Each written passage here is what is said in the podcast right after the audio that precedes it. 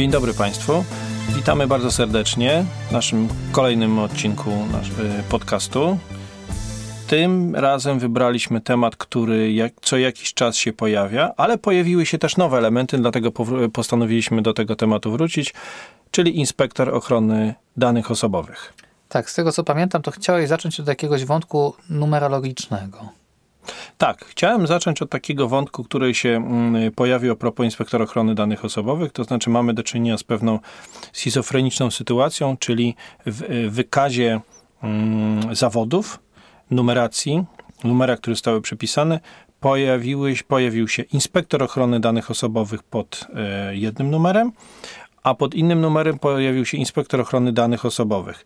Powtórzę jeszcze raz. Inspektor ochrony danych osobowych, czyli IOD, jest według tej numeracji czymś innym niż inspektor ochrony danych osobowych IODO. No i tu, ponieważ sytuacja była dosyć zabawna, zaczęliśmy się zastanawiać, e, z czym mamy do czynienia, z czego to wynika, czy rzeczywiście są to różne nazwy. I tu parę elementów. Po pierwsze, nie ma czegoś takiego jak inspektor ochrony danych osobowych, ponieważ mm, jako nazwa właściwa, nomenklatura, którą powinniśmy się posługiwać, to jest inspektor ochrony danych. Ale żeby było zabawnie, to ten zakres obowiązków, który jest przypisany do inspektora ochrony danych w rozumieniu RODO, został przypisany do IODO. I, i to wszystko jest powiązane z Y, poprzednim stanem prawnym, w którym był Urząd y, Ochrony Danych Osobowych y, poprzednio, czyli Generalny Inspektor Ochrony Danych Osobowych. Jego inspektorzy, był administrator bezpieczeństwa informacji.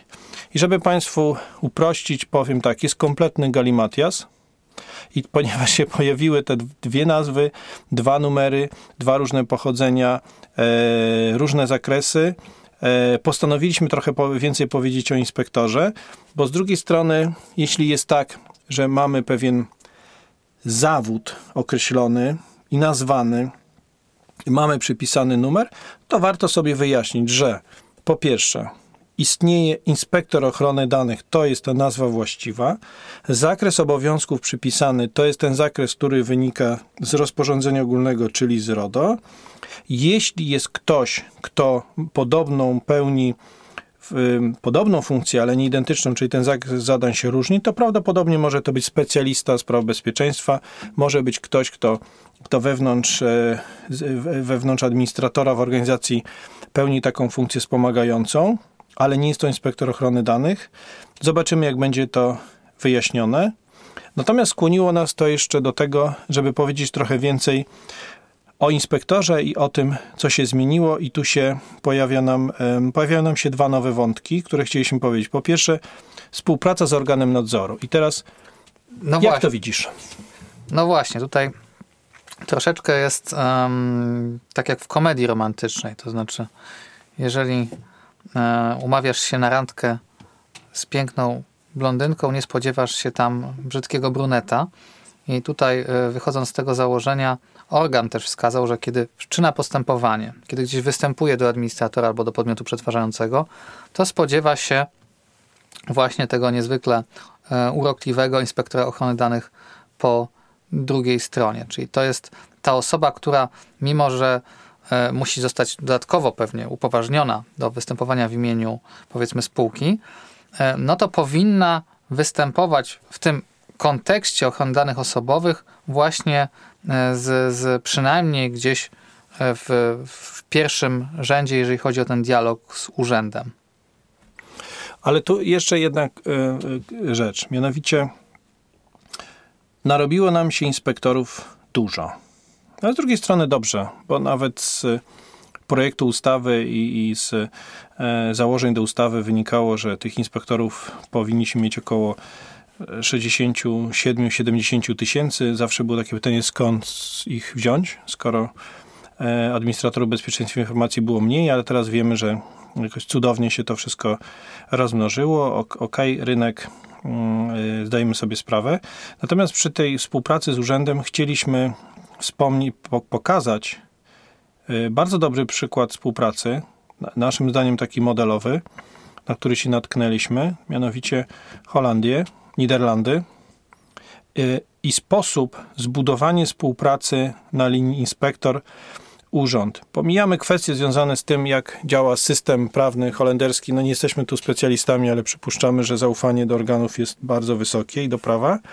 I ten system jest zbudowany w ten sposób, że inspektorów się specjalnie szkoli, przygotowuje, robi to organ. Nie ma tu certyfikacji jakiejś specjalnej, zawodów, poziomu wykształcenia, innych wymogów. Po prostu te osoby wchodzą do tego zawodu, jak się okazuje, który ma swój numer, inspektor ochrony danych, dla przypomnienia, a nie IODO. I te osoby są kształcone pod kierunkiem organu. I teraz co się dzieje dalej? Organ mówi w ten sposób. Warunki właściwe dla takiego y, inspektora ochrony danych są takie, że on powinien być niezawisły, no, niezależny, niezawisły za dużo powiedziane, powinien być niezależny, powinien być mm, wyedukowany, włączony do każdego procesu. On powinien być e, bezpieczny, czyli jakby bezpieczny w tym sensie, że może wykonywać tą swoją funkcję. I organ mówi tak: My was kształcimy, Wy zawsze możecie się do nas zwrócić, czyli macie taki rodzaj infolinii specjalnej do nas kontaktu, bo wiemy, że jesteście inspektorem. Jeśli coś będzie się działo, będzie zagrażało waszej niezależności, to dajcie nam znać od razu, żeby nie wyszło to poza organizację, bo przyświeca nam ten sam cel, czyli chronimy dane w sposób taki realny, możliwy i, i praktyczny. Z drugiej strony, co zyskuje taki organ, bo jest to rodzaj symbiozy. Organ mówi tak: mam zabezpieczoną działalność, mam na miejscu osoby, które dbają, żeby incydenty, żeby, żeby one nie miały miejsca a jeżeli będą miały miejsce, żeby zostały zagospodarowane na poziomie administratora, i w każdej sytuacji nie zwracam się do osób nieznanych, że to jest jakiś no-name, tylko zwracam się do mojego, w cudzysłowie, człowieka, który został przeze mnie wykształcony. Wykształcony to też dużo powiedziane, ale powiedzmy wyedukowany, osoby, która wiem, jak działa, i ona ma to załatwić na tym poziomie. I teraz pytanie moje jest, jaką instytucję to ci przypomina? Takiej osoby, która na poziomie administratora załatwia te sprawy skutecznie po to, żeby one de facto jakby zdusić już na, na, na, na poziomie administratora ewentualne mhm. nieścisłości. To zanim odpowiem na twoje pytanie, to zagram chwilę na zwłokę bo jak opowiadałeś tak pięknie, to aż zamgliły mi się oczy, bo to taki obraz trochę takiej Shangri-Li, takiego Edenu, Idealny. ziemi obiecanej dla tych inspektorów. Natomiast no już wykorzystując ten czas, który sam sobie dałem na odpowiedź, to e, rozumiem, że tutaj nawiązujesz do sygnalistów. Tak, nawiązuję do idei sygnalistów i e, powiem Ci oczywiście, żeby, żeby Twój obraz nie był tak idealny, że nie wszyscy możemy przenieść firmy do, do Holandii, więc mm, nie ma tak idealnie. Natomiast, bo te modele są różne w różnych krajach, ten, ten model nam się bardzo podoba. E, I to bardzo nam przypomina model sygnalistów. To znaczy, to jest model, w którym na poziomie firmy, administratora danego podmiotu buduje się mm, pewne rozwiązania po to, żeby je załatwić, żeby one nie musiały eskalować tak tutaj, jak już wchodzimy w te obszary, to chyba warto też wspomnieć, że organ nasz nadzorczy polski co jakiś czas wydaje takie wytyczne, co może, a czego nie może robić e, inspektor ochrony danych osobowych, też jeżeli chodzi o ten konflikt interesów. I do tej pory pamiętam, że mieliśmy takie wskazówki, że na przykład inspektor ochrony danych osobowych nie powinien prawda, podpisywać umów powierzenia przetwarzania danych osobowych, bo ma sprawować nad tym pieczę. Że inspektor ochrony danych nie powinien nadawać upoważnień, bo sprawuje nad tym mechanizmem piecza. Może co prawda prowadzić rejestr czynności przetwarzania, bo argument jest taki, no, że w praktyce często się to dzieje.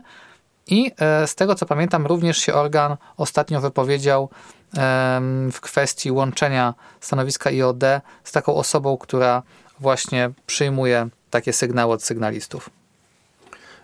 I co powiedział nasz organ nadzoru? No powiedział, że... Można czy nie? Że jeżeli można, to można, a jeżeli nie można, to nie można. No i to jest bardzo dobra odpowiedź. Bo wiadomo, że jeśli można, to znaczy, że jest to dozwolone, a jeśli nie można, to, to znaczy, że nie wolno tego robić. Nie powinno się. I teraz pytanie, kiedy nie można? Tak, znaczy tutaj odpowiedź organu jest oczywiście Salomonowa, to znaczy organ wskazuje na oczywiście konflikt interesów i po raz kolejny pojawia się ten argument, że jeżeli mamy osobę, która ma być odpowiedzialna za realizację procesu, która de facto sama zaprojektowała, to tak być nie powinno. Czyli nie powinna być to osoba, która kontroluje swoje własne procesy. Tak, tak, bo to jest e, kwestia konfliktu interesów, która nam tutaj się pojawiła, to, e, to jest bardzo ciekawa rzecz, bo teraz pytanie jest takie, czy można konfliktu interesów w jakikolwiek sposób można ominąć, albo z jakim się ryzykiem zmniejszyć, albo zmniejszyć ryzyko konfliktu interesów. Czy są takie metody? Oczywiście są. Mhm, tak, znaczy na pewno takim wyjściem jest e, wykorzystanie zewnętrznego doradcy. I to jest czymś, z czym ja się spotykam, to znaczy, e, że jest jakiś, jakiś, jakiś współpracownik zewnętrzny, na którego barkach spoczywa również taka weryfikacja i współpraca i on ewentualnie sygnalizuje nieprawidłowości wyżej do zarządu przy zachowanej dalej niezależności e, inspektora. Tutaj całe zagadnienie związane z konfliktem interesów, to, to jeszcze warto wspomnieć tak na marginesie, że można popatrzeć w zakres obowiązków tej osoby i starać się to e, zminimalizować. I e, jeszcze jedna rzecz, czy, e, czy jakby twoim zdaniem, bo nie wiem, czy pamiętasz, ale jakiś czas temu zwróciliśmy się do organów europejskich z takim pytaniem o konflikt interesów i wskazaliśmy mniej więcej ten zakres, że administrator widzi konflikt interesów, czy może widzieć ewentualnie w tym, że inspektor wydaje upoważnienia i część organów nam wprost odpowiedziało, nie rozumiemy pytania. Więc my to odebraliśmy w ten sposób, że no, no nie ma tego konfliktu interesu, no bo jeżeli ktoś zarządza ochroną danych osobowych i wykonuje takie czynności, a większość wykonuje, no to tego problemu nie ma. Natomiast rzeczywiście mogą być takie obszary, które zachodzą nam konflikty interesów, co doskonale może być widoczne w przypadku inspektorów i oczywiście ten konflikt będzie wtedy, kiedy sama skarga będzie dotyczyć inspektora. Ja mam jeszcze jedno pytanie związane z inspektorem, konfliktem interesów i takim łącznikiem między, między sygnalistami a, a tym, o czym rozmawiamy.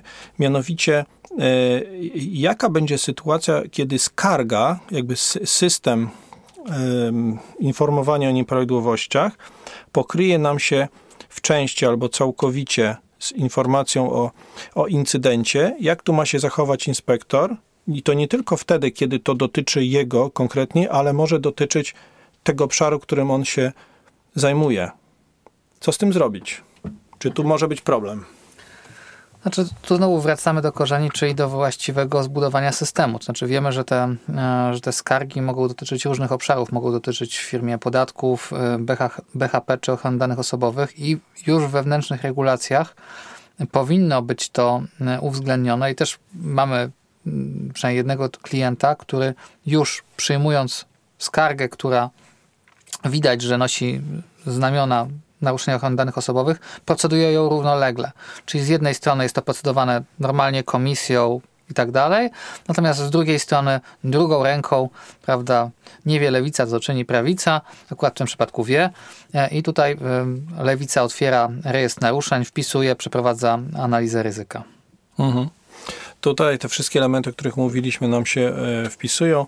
Ja na koniec bym zadał jeszcze tylko jedno pytanie. Czy Twoim zdaniem powinniśmy w regulaminie wewnętrznym zaznaczyć kto konkretnie, które osoby są osobami przyjmującymi zgłoszenia, po to, żeby ewentualnie uniknąć takiej sytuacji jak konflikt interesów, jeżeli będzie dotyczyć tej osoby, czy też nie jest to potrzebne, bo z automatu, jeżeli tak będzie opisane w regulaminie, jeżeli trafi do osoby, e, której to dotyczy, to ona powinna się wyłączyć. Czy Twoim zdaniem jest to konieczne, czy nie? Bo tu mamy ewidentny konflikt interesów, na przykład dotyczący znaczy, inspektora. W mojej ocenie dla rozliczalności dobrze wskazać może nie osobę, ale stanowisko. Że jeżeli dane stanowisko przyjmuje, e, już powiem więcej, że e, zostało też to bardzo dobrze zrobione na etapie przyjmowania, dlatego że w jednej organizacji mamy do czynienia z kimś, kto jakby technicznie przyjmuje zgłoszenia, następnie przekazuje je osobie odpowiedzialnej i już na etapie tego technicznego przyjęcia zgłoszenia, jeżeli wskazane jest, że, że skarga dotyczy właśnie inspektora ochrony danych osobowych, to ona y, wkracza na zupełnie inną ścieżkę. Mhm. I to jest bardzo dobre rozwiązanie, które przy okazji Państwu e, podpowiedzieliśmy, bo tutaj rzeczywiście zagadnień jest e, sporo. Tymczasem bardzo dziękujemy za cierpliwość. Jak zawsze życzymy spokojnego przetwarzania. I do usłyszenia w następnym odcinku.